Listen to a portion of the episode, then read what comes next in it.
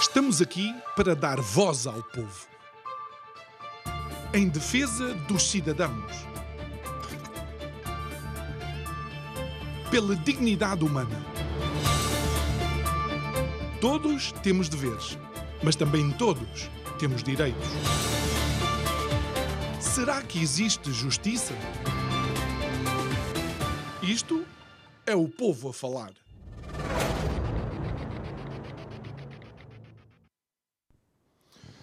Informação, dados, factos são todos elementos essenciais para a tomada de decisão.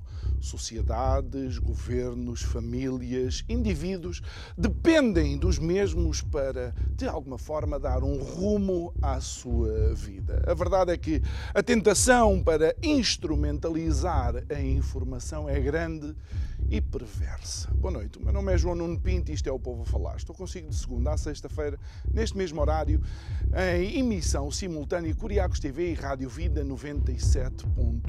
O tema de fevereiro, e porque foi em 1890 que pela primeira vez o hino nacional foi cantado numa cerimónia pública, o tema de fevereiro, dizia eu, Heróis do Mar, pobre povo e a pergunta continua a ser muito atual. Pobre povo, provavelmente aquele que, sendo eh, aquela considerada a geração mais preparada de sempre, ainda não entendeu o ataque sob o qual o ensino e a escola eh, está neste momento a sofrer. Pobre povo, aquele que pensa que por um prato de lentilhas, leia-se subsídios, o Estado toma conta deles. Pobre povo, aquele que entretido com os futebols não reparou que a tabela classificativa que importa, estamos quase no último lugar, sendo ultrapassados naquilo que é o ranking dos países ou da PIB per capita por cidadão na Europa. Realmente deveríamos mudar o nosso hino para Heróis do Mar, pobre povo, e depois, na parte final, tal como uma vez recordou um dos nossos convidados, contra os ladrões, lutar, lutar. Digo eu que não percebo nada disto.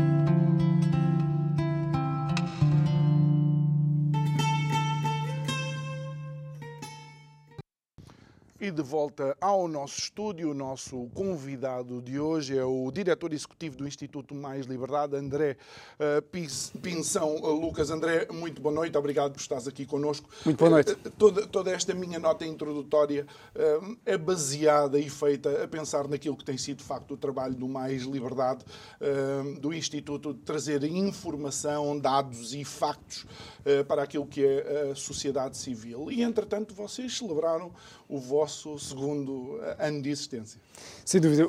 Muito boa noite mais uma vez, é sempre um prazer vir aqui, muito obrigado pelo convite. De facto, no passado dia 11 de fevereiro, sábado, celebramos os nossos dois anos de vida, ainda somos, ainda somos pequeninos, eh, estamos aqui numa fase de crescimento, mas, eh, mas felizmente já fizemos, já fizemos muita coisa e celebramos da melhor forma, com uma conferência em Lisboa, onde juntámos um conjunto de oradores muito interessante a falar a uns temas eh, bastante uhum. relevantes e para que, e para que possamos refletir um pouco sobre uh, temas fundamentais de uma sociedade, de uma sociedade desenvolvida, hum. como nós esperamos que seja, é que seja Portugal. Olha, e ainda antes de irmos, digamos, a, a momentos uh, dessa, uh, dessa celebração, vamos a uma análise geral. Eu, eu penso que a sala já foi pequena para tantos convidados.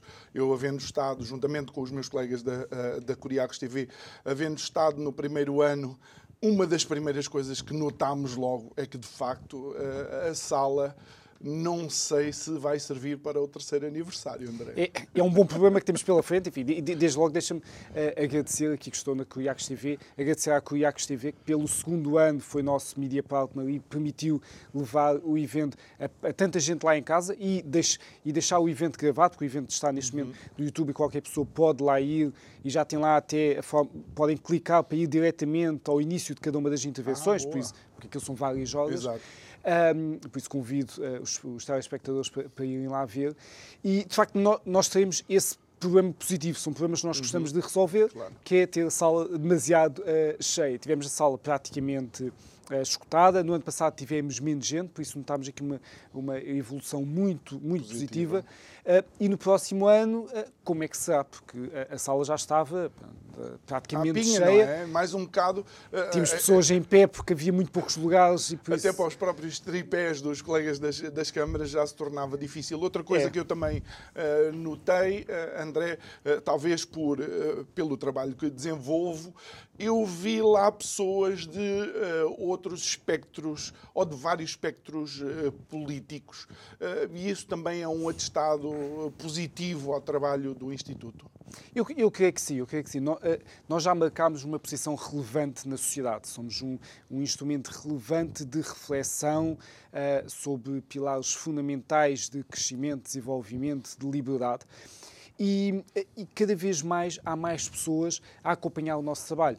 Podem concordar completamente, podem concordar parcialmente, mas hum. acredito que quase todas as pessoas se identificam pelo menos com uma parte do, do nosso trabalho, mesmo que uh, estejam em quadrantes ideológicos mais, uh, mais distintos. E, obviamente, é bom chegar, uh, chegar lá e ter pessoas de vários quadrantes, da sociedade civil, pessoas interessadas, pessoas curiosas, pessoas que querem participar, porque, de facto, o Instituto Mais Liberdade tem isso, é um, é um, organismo da sociedade civil, é das pessoas, não é dos partidos, uh, envolve uh, as pessoas e é isso que faz uh, diferença, que é importante quebrar aquele quase que monopólio que às vezes parece que existe de discussão política concentrada nos partidos e é lá que... Uhum. Não, a discussão política, a discussão, a reflexão vai muito para além uh, dos, do, dos partidos.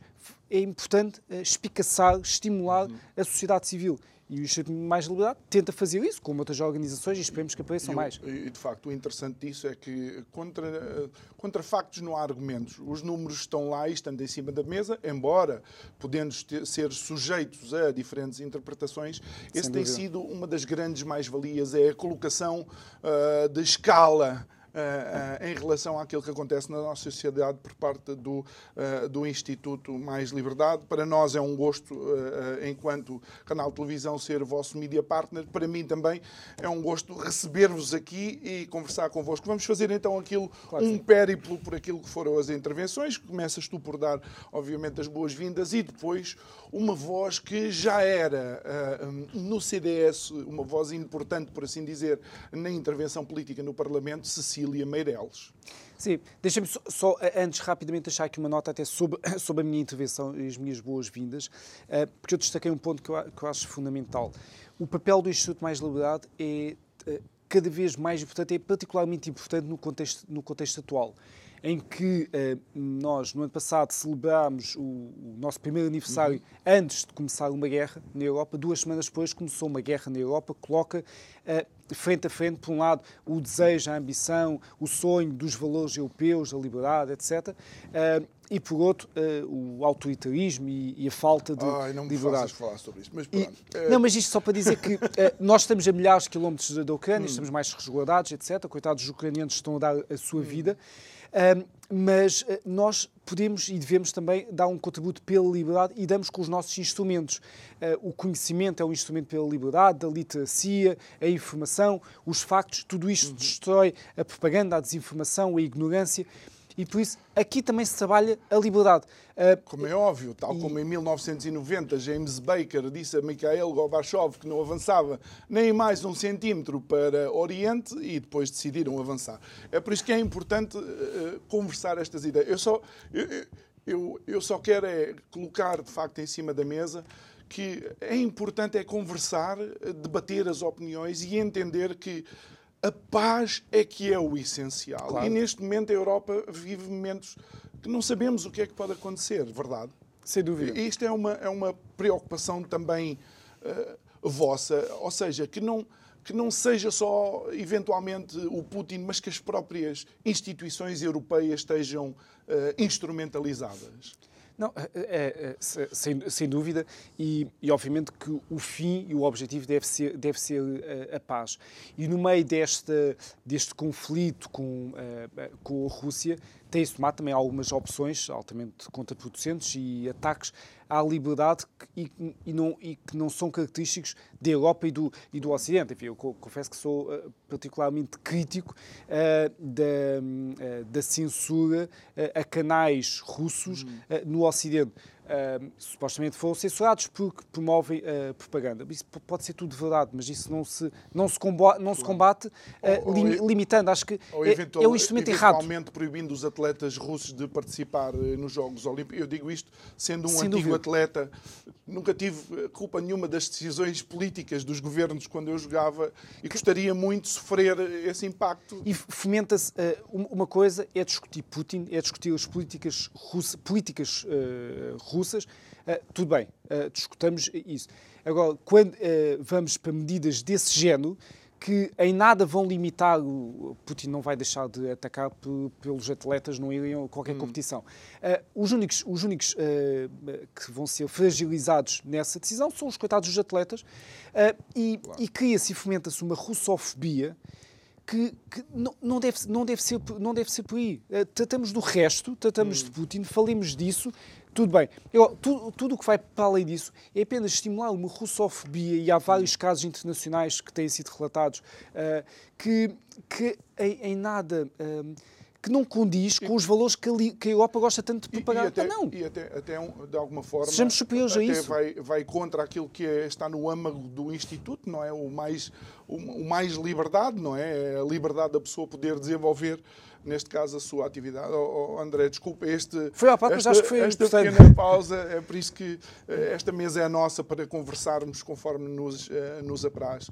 Eh, e então, dizias que essa a tua intervenção foi importante porque a Europa vive um momento que já não vivia há algum tempo. Recordo-me na Guerra dos Balcãs, mas não teve tanto impacto como Sim. está a ter agora. Sim, por isso, de facto, a liberdade e fomentar a liberdade e estes valores são tão importantes e usar aqueles instrumentos que eu, que eu hum. falei. Uh, depois, uh, depois das minhas boas-vindas no evento, falou a Cecília Meirelles, que é a nossa diretora não executiva, juntou-se à equipa uh, há poucos meses, e é um enorme prazer uhum. ter alguém como a Cecília Meirelles na equipa. Ela destacou na, no, na sua abertura um pouco aquilo que falava já há pouco, a importância dos factos, porque é de facto um dos nossos projetos mais relevantes o Mais Factos, onde temos promovido uh, um melhor conhecimento sobre o nosso Estado, o Estado de Portugal, o Estado do mundo, para que possamos uh, ter mais espaço para discutir soluções e percamos menos tempo no diagnóstico, porque os números são o que são. Yeah. Os números são o que são. Vamos discutir soluções, tudo bem. E aí podem ser mais, ideologicamente mais à esquerda, mais à direita, mais liberais, mais socialistas, tudo bem. Mas pelo menos os números são o que são. E o problema é que nós somos eh, diariamente instrumentalizados por narrativas políticas e propaganda política que desfaz a realidade. Hum. Por isso nem sequer chegamos às soluções, porque estamos a discutir o exis, como é que a realidade está? Não, a realidade não está bem, a economia não está bem. Uh, enquanto andamos a dizer que a economia eh, está bem, estamos a meter uma pala. A, última vez que havia até discutimos o aumento do PIB, ou seja, que ele diziam uma coisa nas manchetes das notícias, mas depois quando analisávamos realmente aquilo era uh, a montanha para um rato, não é? Claro, claro, e passa, e passa um bocado por aí, foi um pouco o ponto que a Cília uh, referiu, por isso foi uma boa forma de, de começar hum. o evento. E que serviu depois de ponte para um tema que, que, eu acho que é importantíssimo. Eh, o título é Desatar o novelo burocrático e fiscal que as PMEs enfrentam e deixá-las crescer. Um, um, debate moderado por António Costa, diretor do, uh, do ECO, e, e, que teve uh, Fernando Alexandre, que é nosso diretor não executivo, uhum. também economista, conhecido economista da Universidade do Minho. Teve Maria Vilas Boas, que foi uh, empresário e agora tem um Head of Portfolio da Schilling. E o José Maria Rego, que eh, lidera uh, e fundou a maior plataforma de financiamento de, eh, de, de, de, pequenas e médias empresas. E este tema é particularmente relevante porque nós temos um tecido empresarial português dominado maioritariamente por PMEs. Exato. Por um lado, tem aqui um lado positivo, que quando falamos de PMEs e micro, é o sonho de qualquer pessoa poder ser empresário.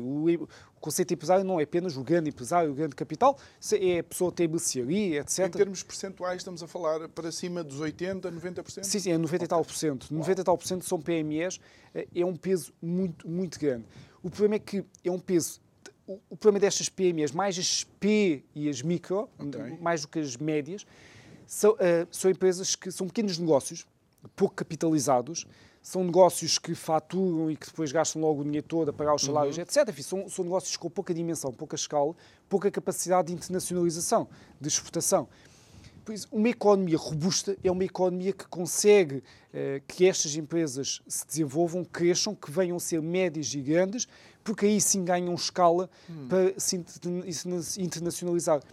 É normal que tenhamos sempre muitas pequenas e médias empresas, o cabeleireiro, etc mas com um peso tão grande é um bastante limitador da nossa, da nossa economia. Por isso, daí a questão que colocámos no evento, que é o que é que podemos fazer, o que é que, em termos de políticas públicas, podemos fazer para que estas PMEs ambicionem a crescer. Porque enfrentam diariamente um conjunto de burocracias, licenciamentos. Essa, essa é que é a questão, não é? é um, nós podíamos, podíamos e, e, temos essas PMEs, mas se, se, lhes fosse permitida agilidade, se calhar não seria um, um, um, lastro tão grande para a economia e se calhar, digamos, os próprios ciclos de vida não afetariam tanto a, a, a economia. Será assim? Sem dúvida, sem dúvida. Porque esta, porque todo, eh, porque todo o peso do Estado e burocracia e fiscalidade afeta de forma uh, desigual as empresas, porque acaba por afetar mais as mais pequenas, as médias, porque têm menos recursos para, um, ehm, eh, para combater essa burocracia toda, têm menos recursos para ter uma equipa de fiscalistas, de uh, advogados, para perceber como é que uh, navegam nos meandros legislativos Uh, muitas vezes estas, estas, pequenas empresas são multadas por, por alguma coisa que não está em conformidade, que nem sabem, que nem sabem, coitadas. Uh, por isso é desigual, há aqui uma desigualdade uh, das empresas e é preciso quebrar esta complexidade toda, flexibilizar, deixá-las atuar, deixar, uh, deixar estas empresas atuar, algumas com capacidade para crescer, outras pela, pelas, pelas características do negócio hum. é o que é, mas conseguir que tenhamos um tecido empresarial que também tenha mais grandes empresas, empresas com mais capacidade de exportação, de capitalização, de dar melhores salários, porque isso também é importante. Os melhores salários estão sobretudo em empresas maiores. Eh, e, e isto são instrumentos fundamentais para a economia e para os nossos salários e as nossas condições de vida melhorarem. Olha, e, e oh André, uma vez que estamos a falar uh, disto, e uh, não me recordo se foi, se foi abordado neste painel, mas eles de facto tiveram uma conversa uh, muito interessante. Um, as pessoas têm consciência de que uh, deveria ser fácil, e desculpa a contundência daquilo que eu vou dizer, devia ser fácil fazer nascer e deixar morrer uma empresa. As pessoas têm consciência de que deveria ser fácil, no sentido, em termos burocráticos, não tinha que haver grandes obstáculos para criar ou fechar uma empresa. Eu, eu tenho dúvidas que a sociedade tenha, tenha noção disso. Uh, eu creio que a sociedade portuguesa é, eh, é muito. revela em alguns pontos alguma falta de ambição e gosta de se conformar um bocadinho e gosta de demasiado de estabilidade. Eh, esse é, esse é um ponto. Gosta demasiado e, e, e é um bocado aversa ao risco. Hum. E isso nota-se a dois níveis. Por um lado, nessa questão de que achamos que uma empresa de falir, fechar, é assim um, eh, um grande problema, faz parte, de, faz parte da economia, a economia vai tomando as suas, as suas uhum. opções, os clientes, os consumidores, faz parte, é uma economia dinâmica. Uma economia dinâmica, uma economia pujante é aquela que uh, muitas empresas uh, uh, caem, mas muitas outras aparecem. E tanto, e vou, vou, fazer, vou fazer ponto para, outro, para outra questão, não só das empresas, mas dos trabalhadores. Porque nós temos uma legislação laboral muito rígida e consideramos que uma pessoa entra numa empresa e tem de conseguir ficar lá a vida toda. E isto muito estável. Hum. Uh, é em Portugal muito difícil de despedir uh, e isso leva a outro ponto. Se é difícil de despedir, as empresas têm receio de contratar. Nós, se olharmos para os 10 maiores empregadores do país, se não me engano, 3 dos maiores empregadores são empresas de trabalho temporário. Hum. Devia-nos devia -nos preocupar. E, e, e, a esquerda gosta muito de tocar neste tema de termos muitos trabalhadores precários, mas tocam no ponto errado.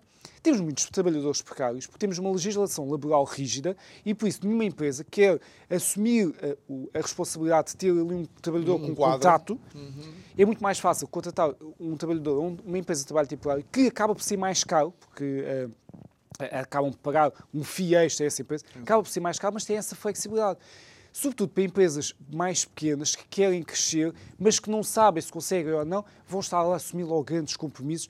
Não, enfim, como, como a legislação é, é, é, bastante rígida, ao contrário, se, se formos para o outro uh, extremo, nos Estados Unidos é o contrário, e, e com a pandemia notou-se muito. Houve uma altura, e foi muito partilhado, uh, que o desemprego aumentou drasticamente, uma coisa galopante, impressionante, muito mais do que qualquer país europeu, mas da mesma forma que aumentou drasticamente, também é. reduziu brutalmente, porque é uma economia que, eh, que, que, eh, que, privilegia essa flexibilidade laboral. E a flexibilidade laboral eh, é benéfica para a meritocracia, para quem trabalha, para quem, uhum. para quem é mais competente é, um instrumento de mérito. E instrumento de mérito não é, uh, João, olha, vem trabalhar comigo para, para, a minha empresa e ficas aqui a vida toda, porque eu, mesmo que não sejas muito competente. Ainda olha... aquela, muito aquela ideia da revolução industrial uh, que a pessoa acaba de facto por ficar lá e, se for preciso, até os próprios filhos uh, acabam por entrar claro. nessa empresa. Ainda uh, aqui, e por recordo de uma intervenção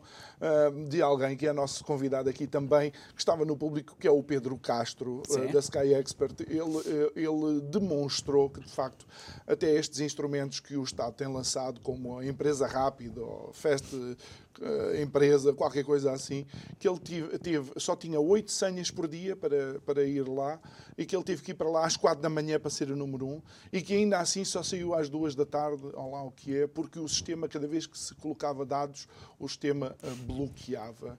Isto também não é um outro problema. A fraca um, digitalização ou, ou, ou, a falta de agilidade tecnológica do Estado. Sim, é, é, é, curioso quando olhamos para, os estudos internacionais, nós não estamos mal classificados nessa perspectiva de, eh, de do e-government. Uhum. Eh, em teoria, até estamos relativamente bem. E houve algumas medidas, até em anteriores governos, eh, inclusive no, no, até no governo de Sócrates. até de Sócrates. Uhum. Houve, algum, houve alguns avanços. Mas uma coisa são os avanços teóricos, outra coisa são os avanços práticos. E esse, e esse é o problema, e voltamos sempre ao mesmo problema que acontece é que muitas dessas iniciativas fazem com que a, a pessoa, por exemplo, a empresa na hora, etc., consiga, em teoria, rapidamente abrir a empresa. O problema é o que vem antes, que é aquilo que. E o que vem antes é a exigência de toda de papelada, de, de documentação que a pessoa tem de recolher até conseguir chegar lá. Quando chega lá, se tiver tudo, tudo, tudo, é rápido. O problema foi o trabalho todo que teve antes, hum. com as exigências todas que teve antes. Uh, e isso, uh, e esse é um ponto importante e toca no, no, que referes, por isso não basta. Acho, uh, eu estou totalmente alinhado com iSimplex, etc., uhum. se de facto forem eficazes. Acho que o caminho é por aí, mais digitalização, etc. Mas não pode ser para inglês ver, tem de ser algo que não só o processo final é rápido, mas também as exigências todas para concretizar esse processo que a pessoa tem de fazer a priori tem de ser simples e não se pode pedir mais do que é necessário. Às vezes os cidadãos investem tanto, tanto das, suas, das suas horas e uh, vá, quase que uh, têm que reagendar a sua vida para estar 4, 5 horas à espera numa fila para depois chegar lá e dizer que o sistema está em baixo. Quer dizer, há aqui, e não tem nenhuma compensação claro. pelo, pelo, tempo, pelo tempo perdido. Uh, e, obviamente, vocês também quiseram abordar a escola, as universidades e o ensino, até porque neste momento vivemos um, um momento chave, eventualmente, da educação em Portugal. Sem dúvida. Tivemos o privilégio de ter Cláudia Serrico, que é professora catedrática na Universidade do Minho, a falar, a falar-nos deste tema. Eh, ela, ainda por cima, já trabalhou vários anos no OCDE uh, e uh, a avaliar políticas públicas de educação e comparando Portugal e outros, e outros países. Ela veio de propósito de, de Paris para, para o nosso evento falar deste tema. E, e, vemos e acompanhamos as notícias, os professores andam em luta, como, como, como, se diz, a fazer manifestações. Nós, olhando para os dados, vemos que temos uma classe docente bastante envelhecida, das mais envelhecidas da, da União Europeia. Uh, mais de 50% dos professores vão se reformar nos próximos 10 anos, é, é algo assustador. E quando olhamos para, os, para aqueles que estão um, a entrar em cursos de, de, ensino, cada vez é menos, há uma porcentagem cada vez uh, menor, o, o, que nos leva a perceber que, efetivamente, a carreira cada vez é menos interessante. É menos interessante para os professores e isso, isso coloca em risco um pilar fundamental de desenvolvimento, que é a educação. E por isso devíamos estar, efetivamente, a, a, a falar disso. E há, e há reivindicações dos professores que que, que se percebe e faz uhum. todo o sentido. É difícil perceber que um professor passe anos e anos a percorrer o país todo, de, do sul ao norte, para conseguir finalmente um dia aspirar a vir a ser quadro. Há ali temas, há ali temas efetivamente relevantes. Mas há temas que têm a ver também com o nosso sistema, com a nossa estrutura, que permite que a educação se torne mais atrativa até para os professores. Passa muito por incluir, uh, trazer para a educação instrumentos que funcionam de mercado. E que instrumentos são esses? A concorrência. A concorrência, a concorrência é o que faz com que cada, cada um de nós tente ser melhor, tente, uh, tente crescer, tente crescer profissionalmente. Uh, e, e nas, nas, escolas falta isso, porque eu se nasço, se, se vivo numa, numa, num determinado bairro, eu estou condenado a estudar na escola pública desse bairro. Não tenho grande escolha. Se for um bairro pobre, coitado, eu vou ter, os meus colegas provavelmente vão ser também desse bairro pobre, são todos eles, a maior parte, filhos de pais que também não tiveram estudos, são um ambiente pouco propício. Se calhar os meus pais até estariam dispostos a andar 10, 15 quilómetros todos os dias para me levar para uma escola melhor. Mas o sistema não permite, não permite. porque uh, uh, limita-se muito. Por isso, temos de fomentar a autonomia de, das escolas, a autonomia, por um lado, na contratação de professores, a autonomia até em termos de programáticos, mais adequado a, a, cada, a cada contexto. A autonomia também na seleção dos alunos que, que, eh, que, vão para lá, ou seja, de permitir que as pessoas uh, possam escolher que, eh, para, que escola, para que escola vão. Abrir também o setor ao privado, que, como já, até já mostramos aqui, tem, tem, até, uh, até sai mais barato meter um aluno num bom colégio uh, privado do que na, o custo que tem para nós público. Por isso, esses instrumentos são, são fundamentais. E isso vai, vai estimular as escolas a, se, a serem melhores, porque eh, depois vem outra coisa. É, é preciso orçamento, é preciso financiamento público, mas o financiamento vai atrás do aluno. A escola tem de ser boa, tem, tem de criar bons instrumentos, tem de atrair os alunos. Se tiver menos alunos naquele ano, quer dizer que não tem feito bem o trabalho, vai ter menos orçamento. Uhum.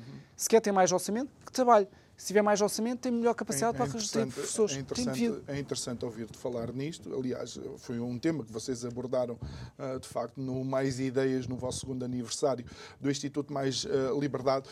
Uma das coisas que eu me recordo, digamos, da minha, da minha experiência de, de vida é uh, nos Estados Unidos, a Universidade de North Carolina e a Universidade de Duke. Estão as duas situadas na mesma zona geográfica, só que uma é uma universidade estatal, não é? E a outra é uma universidade uh, privada. E a verdade é que eles conseguem, em concorrência uma com a outra, ambas serem, uh, uh, neste caso, porque era o desporto que, que me chamava mais a atenção, serem programas importantes um, naquela, naquela região americana. Será que era possível implementar algo semelhante em Portugal? Eh, talvez há coisas que podemos, podemos incorporar, podemos, eh, podemos importar, porque isso de facto eh, efetivamente verifica-se verifica hum. em Portugal e notamos, e notamos isso. Mesmo, mesmo nas escolas públicas, cada vez mais, há escolas, entre aspas, de ricos e há escolas de pobres. As zonas mais caras de Lisboa, por si só, filtram, filtram bastante quem é que lá está. E as escolas que estão aí são praticamente escolas privadas. Uh, temos uma escola como a, a, a Filipa de Lencastre, que é uma, conhecida como uma escola em que o, o, tipo de alunos que estão lá é classe média alta e alta, porque a zona uhum. é uma zona cara, fil, filtra logo. Uh, e depois temos outras zonas muito mais. Um, com alunos, com alunos mais pobres, mais desfavorecidos, contextos mais desfavoráveis. Isto não, acaba por não ser bom nem para um universo nem para o outro, porque criamos aqui duas bolhas. Uh, e nenhuma bolha é perfeita, porque há uma, apesar de tudo, que é melhor do que outra, que é aqueles que... A, a qualidade, mas a qualidade de ensino tinha que ser igual nas duas. A qualidade de ensino deve... Se uma é assegurada pelo Estado, o Estado tem recursos que às vezes os privados não têm, não é? Deveria ser, mas a, eh, os, a qualidade dos alunos e depois a qualidade dos professores é fundamental depois para a qualidade da escola. Hum. E se, eh, se, se a escola tem um, eh, um, não tem um mix de alunos, ou seja, tem um, alunos uh, de contextos mais desfavorecidos, que, que pai, os, em que os pais também não tiveram grandes estudos, etc., acabam por estimular e incentivar mais, menos a escola uh, para melhorar, porque não tem tantos referenciais. E os próprios professores, a maior parte dos professores, preferem optar, se conseguirem, por escolas de meios melhores. Para eles também vai ser mais estimulante. Por isso, essas escolas públicas que até estão em melhores contextos, tendencialmente têm também melhores professores. E por isso uhum. todo o ensino é melhor, mesmo que haja muitas guidelines centralizadas, muita coisa uh, será melhor. E, e, tocando neste ponto das guidelines centralizadas, uh, que existem mais, porque é muito diferente esta escola no, uh, no, no, centro de Lisboa com alunos de classe média alta de outra escola pública num bairro, num bairro social as necessidades, os contextos são totalmente diferentes. Por isso, deem autonomia para estas escolas Exatamente. adequarem para o universo dos seus, dos seus alunos, como é que devem uhum. estimular os alunos, como é que devem uh, incentivá-los. Felizmente, há uns que, que, já vêm num contexto onde não, nem precisam de tantos incentivos, que eles por claro. si só já são mais estudiosos, têm o estímulo em casa. Há outros que não vão ter o estímulo em casa. Coitados, os pais chegam às três da noite a casa, tiveram de apanhar três ou quatro transportes públicos para ir, uh, para ir limpar um escritório. Uh, são contextos totalmente diferentes que precisam de uma atuação diferente. E só assim é que se consegue. E ainda na sexta-feira tivemos aqui um professor realmente a, a, pedir essa, essa autonomia para, para uh, as escolas. Uh, depois tivemos então o teu antecessor, não é? O Carlos Guimarães Pinto veio falar de um, de um tema que de facto é desafiante. Sim, ele veio falar. o título é também sugestivo: é destruir os mitos anticapitalistas porque há muito este mito anticapitalista de que, eh, de que é o capitalismo que está a destruir o ambiente, que fomenta a desigualdade, que aumenta a pobreza, eh, que destrói mil, mil e uma coisas. Mas a verdade é que os factos uh, destroem qualquer um, destes, uhum. qualquer um destes mitos. Foi o capitalismo que permitiu retirar uh, uh, milhares de milhões de pessoas da pobreza, que até uh, que, uh, que um, retirou muitas pessoas também de situações de, de fome, de carência, uhum. de carência absoluta, tem sido o capitalismo, acompanhado da globalização, de, da industrialização, que tem permitido dar melhores condições de vida às, às populações em, em, geral. E mesmo no, no, na perspectiva do ambiente, Uh, também o, são os instrumentos uh, capitalistas de propriedade privada que permitem preservar melhor o ambiente. Basta ver que os, as áreas florestais em Portugal menos ardidas são aquelas que estão na, na posse das grandes papeleiras. Porquê? E da indústria de, da celulose. Uhum. Porque eles têm um grande incentivo para proteger, aquilo vale muito para eles. Eles fazem tudo por tudo para proteger uhum. a, aquelas, a, aqueles, aqueles espaços, aqueles okay. territórios. Eu, eu, gostei bastante da comparação que ele, que ele dá uh, da desregulação uh, e nos países pobres de tentar chamar de capitalismo aquilo que é uma indústria pura, pura e simplesmente extrativa, que não é, digamos, o capitalismo que, uh, que a fomenta, porque o capitalismo, de alguma forma, tem que autoalimentar-se, porque senão, uh, digamos. Uh, um verdadeiro capitalista não mata a galinha dos ovos de ouro. Será assim? Ele fez essa comparação uh, com as indústrias extrativas. Sim, sim. Isso verifica-se em alguns países subdesenvolvidos que, felizmente, para eles têm muitos recursos uhum. naturais, mas depois colocam o foco todo nesse, eh, nessa parte, não, não conseguem desenvolver o resto da economia, não conseguem desenvolver a sociedade. Uh, o, até o seu desenvolvimento económico acaba por estar ali um bocado um, ehm, escondido por trás de uns números que não são muito reais, porque uh, o crescimento está todo focado numa só, uh, numa só parte e só alguns é que beneficiam desse crescimento. Uhum. Por isso, esse ponto é, é obviamente, uh, fundamental. E, e, já agora falando de destruir os mitos anticapitalistas, Uh, nós lançámos recentemente um, um livro uh, que, que, é em defesa do capitalismo, um antídoto para os mitos hum. anticapitalistas, uh, de Rainer Zittelmann, um, um, autor, filósofo, historiador, historiador isso, alemão, e toca em alguns destes pontos que o Carlos fala. E, peguem muitos dos mitos mais comuns e com números, com história, com factos, mostra que não, não foi o, capi não foi uhum. o capitalismo. Deixemos de colocar aqui uma aura negra à volta do capitalismo. Uh, não, não, uh, não gostei, foi o capitalismo. gostei da comparação que o Carlos fazia com a Idade Média eh, com os slides, aquilo que eram as, eh, vá, o que era eh, a alimentação, o vestuário, o entretenimento, mas entretanto, e, e saindo um bocadinho daquilo que foi o evento, o Instituto Mais Liberdade tem dado também um foco muito importante naquilo que é a publicação de livros e títulos que vos parecem importantes para a sociedade civil. Sem dúvida, sem dúvida. Já publicámos cinco, cinco livros, este foi o quarto, depois disso já publicámos uh, Portugal em 50 Factos, que até já vim cá, uhum. uh, tive o gosto de vir cá apresentar. Uh, publicámos também o Escolhi a Liberdade, que é esse livro que, tens, que tens na mão, Já agora destacando esse livro, esse é um relato de um ex-dissidente soviético, é um dirigente do Partido Comunista, na altura da União Soviética, curiosamente nascido na Ucrânia, numa altura em que estava tudo junto, na União Soviética, mas nascido no território da, da Ucrânia, e ele uh, refere o que é que se passava por trás do, uh, do Partido Comunista. Ele acabou por fugir e exilar-se no, nos Estados Unidos, e é curioso que foi, é um dos primeiros relatos, uh, ainda por cima com tanta profundidade, sobre o que é a União uhum. Soviética, e um relato na primeira, na primeira mão. sabemos hoje o que é que foi o Holodomor, e ele fala aí de, de, viva voz o, o, que ele sentiu, o que ele via sobre o Holodomor, sem, sem, sem usar uhum. este termo, porque este termo é posterior. Por isso aí temos claro. o início, quando as coisas se passaram, e é, é vocês, arrepiante, também, é vocês também têm uma exposição itinerante e que ou foi vandalizada ou foi proibida. O que é, o que, é que aconteceu? Te, uh, na realidade, temos duas, okay. temos duas exposições e uma delas foi vandalizada, a outra foi, foi, foi proibida. Olha, não. É, cada tiro, cada mel. Exato. Temos, por um lado, uma exposição que é sobre totalitarismo na Europa. Uhum. Foi uma exposição lançada eh, a nível europeu por uma plataforma com o apoio de várias instituições eh, europeias.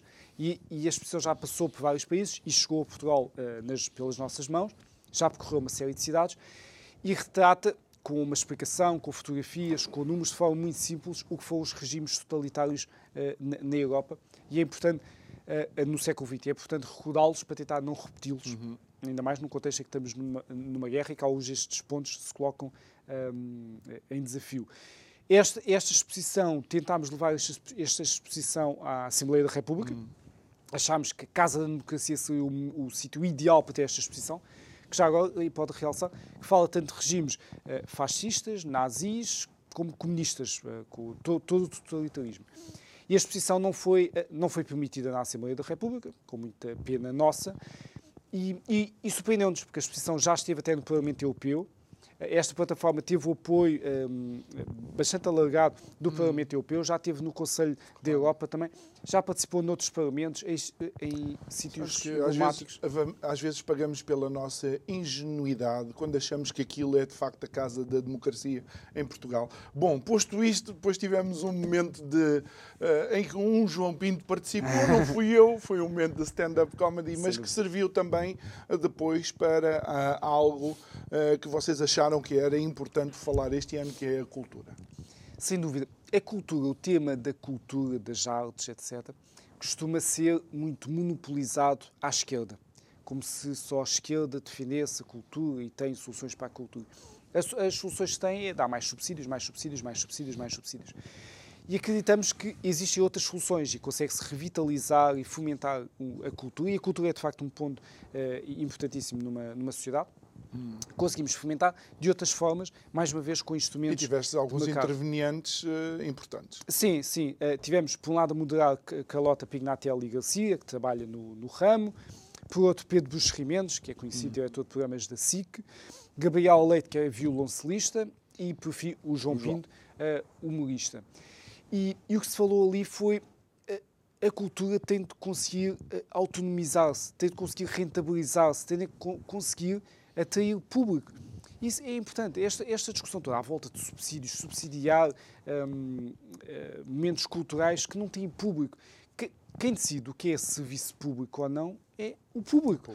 Não vamos estar a subsidiar, os, se canalizamos subsídios para uma coisa que não tem público, depois há, outro, há, outro, há outros projetos que podiam ter interesse que enfim, acabam por. É porque uma coisa qualquer... é ser um privado a ter o ónus da perda de apostar num espetáculo que não vai ter público. Outra coisa são os dinheiros públicos a imporem algo que já se sabe à partida que não vai ter público. E quem é que decide? Há alguém num gabinete em Lisboa que decide, um intelectual, hum. decide o que é que é cultura, o que é... Não, o que é cultura? O que é, é aquilo que tiver público, é aquilo mas, que for, for, relevante para a sociedade. Mas isto, mas isto de facto coloca também, por exemplo, eh, um stress adicional uh, aos artistas, às companhias de teatro, de bailado, porque se não for eh, aceitar esse benesse do Estado, o que é que se pode fazer? Percebes o que é que eu estou a dizer? Percebo, é... Ser o Estado o maior mecenas da cultura. Eu percebo. O, a iniciativa privada também tem aqui um papel de, hum. de, de mecenato e de, e, e de, de apoiar a cultura. Mas, grandes mecenas privados. Mas passa muito também por uma abertura e por uh, uh, quebrar dogmas dos próprios artistas. Okay. Muitos deles também estão, uh, estão muito quinados ideologicamente e por isso acham que devem receber apoio do Estado e não devem receber apoio de empresas, etc. Falar de quinado ideologicamente, não sei se os professores também não estarão. Eu, eu, tive alguns, mas enfim. E isto, isto para realçar. Recentemente, por exemplo, o Campo Pequeno em Lisboa passou a ter uma marca de uma, de uma cerveja no nome. Eh, temos o Teatro Tivoli em Lisboa, que tem uma marca de um banco. E eu sei que há muitos artistas que não, não gostam disto. Isto é a forma também de rentabilizar, de rentabilizar uhum. a cultura. Eh, não há problemas nenhum, é ter ali uma, uma empresa que coloca lá dinheiro, em contrapartida tem a publicidade, tem o seu nome, como o eh, Palácio de Cristal no, no Porto. Isto, estes instrumentos fazem parte, é o que se faz noutros países uhum. e é a forma de, de, de, de ah, As próprias equipas de futebol começaram a dar o nome de, de bancadas a, determinadas, a determinadas marcas, ao, vice, ao contrário. Nomes de marcas a determinadas Entretanto, o encerramento foi feito pelo João uh, Miguel Tavares. Um, um, desconhecido, nós demos o palco a esta, a esta jovem promessa da opinião.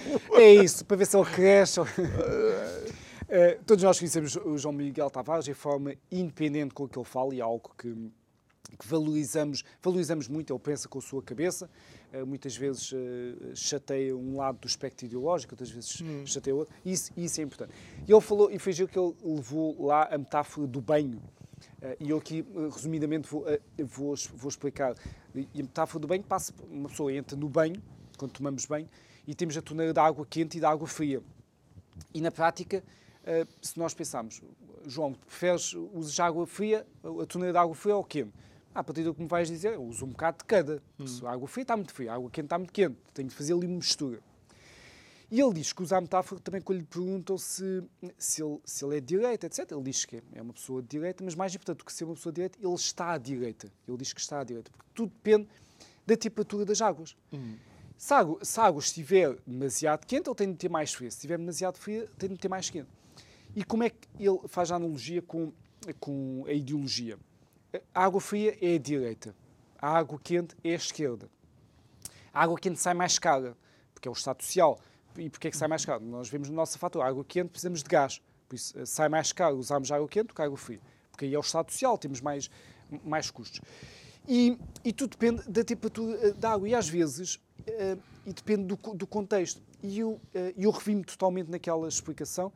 Porquê? Uh, em Portugal, neste momento, falando do caso português, nós estamos felizmente bem uh, posicionados, até em termos europeus, no que diz respeito a liberdades individuais. Somos um país com, uh, com alguma tolerância, tolerância para minorias, inclusividade. Todos os estudos mostram que estamos bem posicionados aí. Quando olhamos para a parte económica, é aí que está o nosso calcanhar uhum. daqueles. Por isso, até para uma pessoa como eu, liberal, eh, em Portugal, o foco maior que, que, que dou, inevitavelmente, é mais à parte económica e, e por isso é mais próximo da direita. Se eu for com os, com os mesmos valores para a Arábia Saudita, a Arábia Saudita, em termos económicos, é uma economia até relativamente livre. Eh, os problemas na Arábia Saudita são outros. É, coitadas das mulheres que têm uma série de limitações. Hum.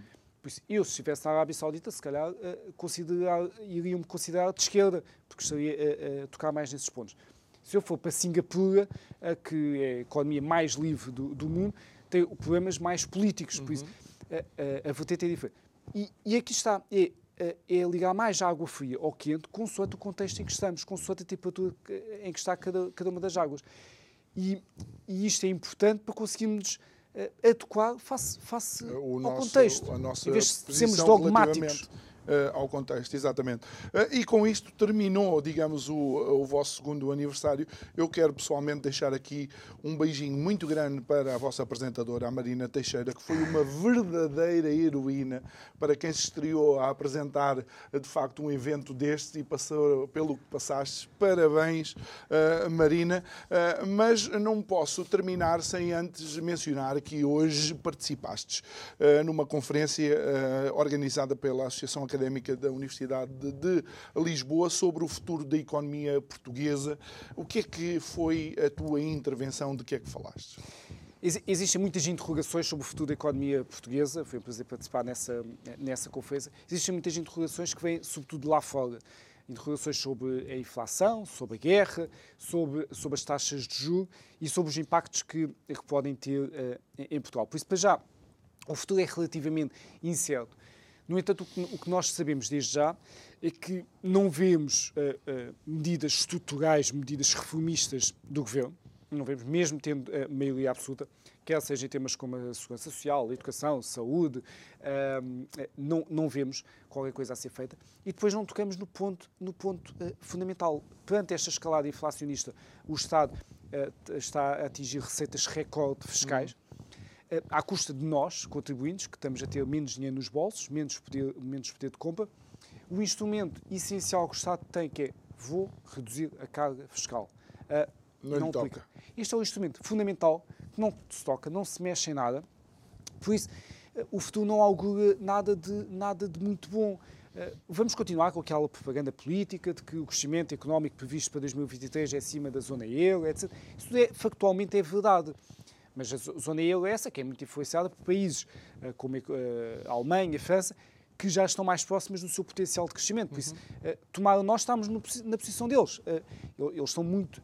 O que nós precisamos é de nos compararmos com países mais próximos de nós em termos de economia e esses, das duas uma, ou nos estão a ultrapassar, ou, ou, muitos não estão porque, eh, coitados, mas estão muito próximos da guerra e estão a ter impactos com a guerra muito maiores. Uh, nós, vale a pena referir que estamos, somos um dos países menos afetados de forma direta com a guerra, até pela menor, menor dependência energética da, eh, da Rússia. Pensemos aqui um contexto, uh, apesar de tudo, não digo favorável, mas menos desfavorável do que outros países. E como é que aproveitamos isso? Não aproveitamos. Temos uh, crescimentos uh, pequeninos. Anémicos. que não, hum. e, e, a população cada vez com menos, menos poder de compra, menos, menos salários. E sabes que, apesar de ser verdade aquilo que tu dizes, de uh, estarmos bem colocados no, em determinados rankings, como por exemplo da segurança, ou mesmo a inclusão e liberdade, uh, descemos duas posições no ranking das democracias plenas. O que é, é, e, e, é preocupante. É, e aí voltamos para um ponto que é corrupção, uh, que é um ponto importante e que tem enchido uh, os jornais todos, como nós temos visto nas últimas semanas. E, e mesmo que em alguns casos não haja mesmo corrupção, às vezes há, há, há, muitas, há muito, há muito fumo e não, uhum. não há fogo, mas uma coisa é importantíssima. Quando falamos de corrupção, o mais tão importante como a realidade é a percepção. E por isso esses estudos internacionais focam-se muito na percepção e a percepção é importantíssima, uhum. porque a percepção, a percepção induz a determinadas ações dos agentes, comportamentos dos agentes económicos, dos cidadãos, etc. Por um lado, as pessoas decidem ou não votar consoante a sua percepção, se acham que são todos iguais, são todos corruptos, eu não vou votar. Uhum. Se os agentes económicos acham que em Portugal uh, os políticos são corruptos, bem, não vou investir em Portugal, porque eles depois vão pedir mais isto e depois não, não, não aprovam nada se não passar o dinheirinho por baixo da mesa. Isto induz comportamentos, por isso, foquemos-nos, por um lado, na realidade, baixar efetivamente a corrupção, uhum. mas foquemos-nos também em, em conseguir uh, uh, reduzir a percepção de corrupção. E todos estes escândalos não contribuem. Não, não contribuem. Estamos praticamente no último minuto. André, como é que uh, os nossos ouvintes e a nossa audiência pode acompanhar o Instituto Mais Liberdade? A melhor forma, sugiro e, e convido a acompanharem-nos nas redes sociais, LinkedIn, Facebook, Instagram, Twitter. Eh, todos os dias temos um, dois, três eh, conteúdos novos. Eh, a melhor forma é nas redes sociais. Temos também o nosso site, maisliberdade.pt e convida que se façam membros do Instituto e se forem membros também conseguem receber notificações por WhatsApp, conseguem receber uma newsletter uhum. semanal. E, e, todas as sugestões que tenham são muito bem-vindas, por favor. E olhando para isto que aconteceu o sábado passado, o entusiasmo para o próximo ano é grande? É, é, é felizmente, é, até porque muitas, muitas das ideias eh, chegam-nos até dos próprios voluntários, por isso até é difícil planear o que é que vamos fazer este ano, porque de certeza que na próxima semana há mais um voluntário que tem uma ideia mirabolante, algumas utópicas, outras uh, realistas. É o, é o, bom das ideias, é isto. Sem dúvida. Uh, André Pinção Lucas, uh, o diretor do Instituto Mais Liberdade, obrigado por ter estado aqui connosco. Muito obrigado. Obrigado a si também que nos acompanhou em mais uma conversa. Quero recordar que não é só o Mais Liberdade que está, está nas redes sociais, nós também estamos Facebook, no Instagram e depois temos a nossa playlist no canal da uh, YouTube da Curiacos TV. Vá lá, faça o seu like, partilhe. E amanhã esteja aqui comigo para mais uma conversa. Boa noite.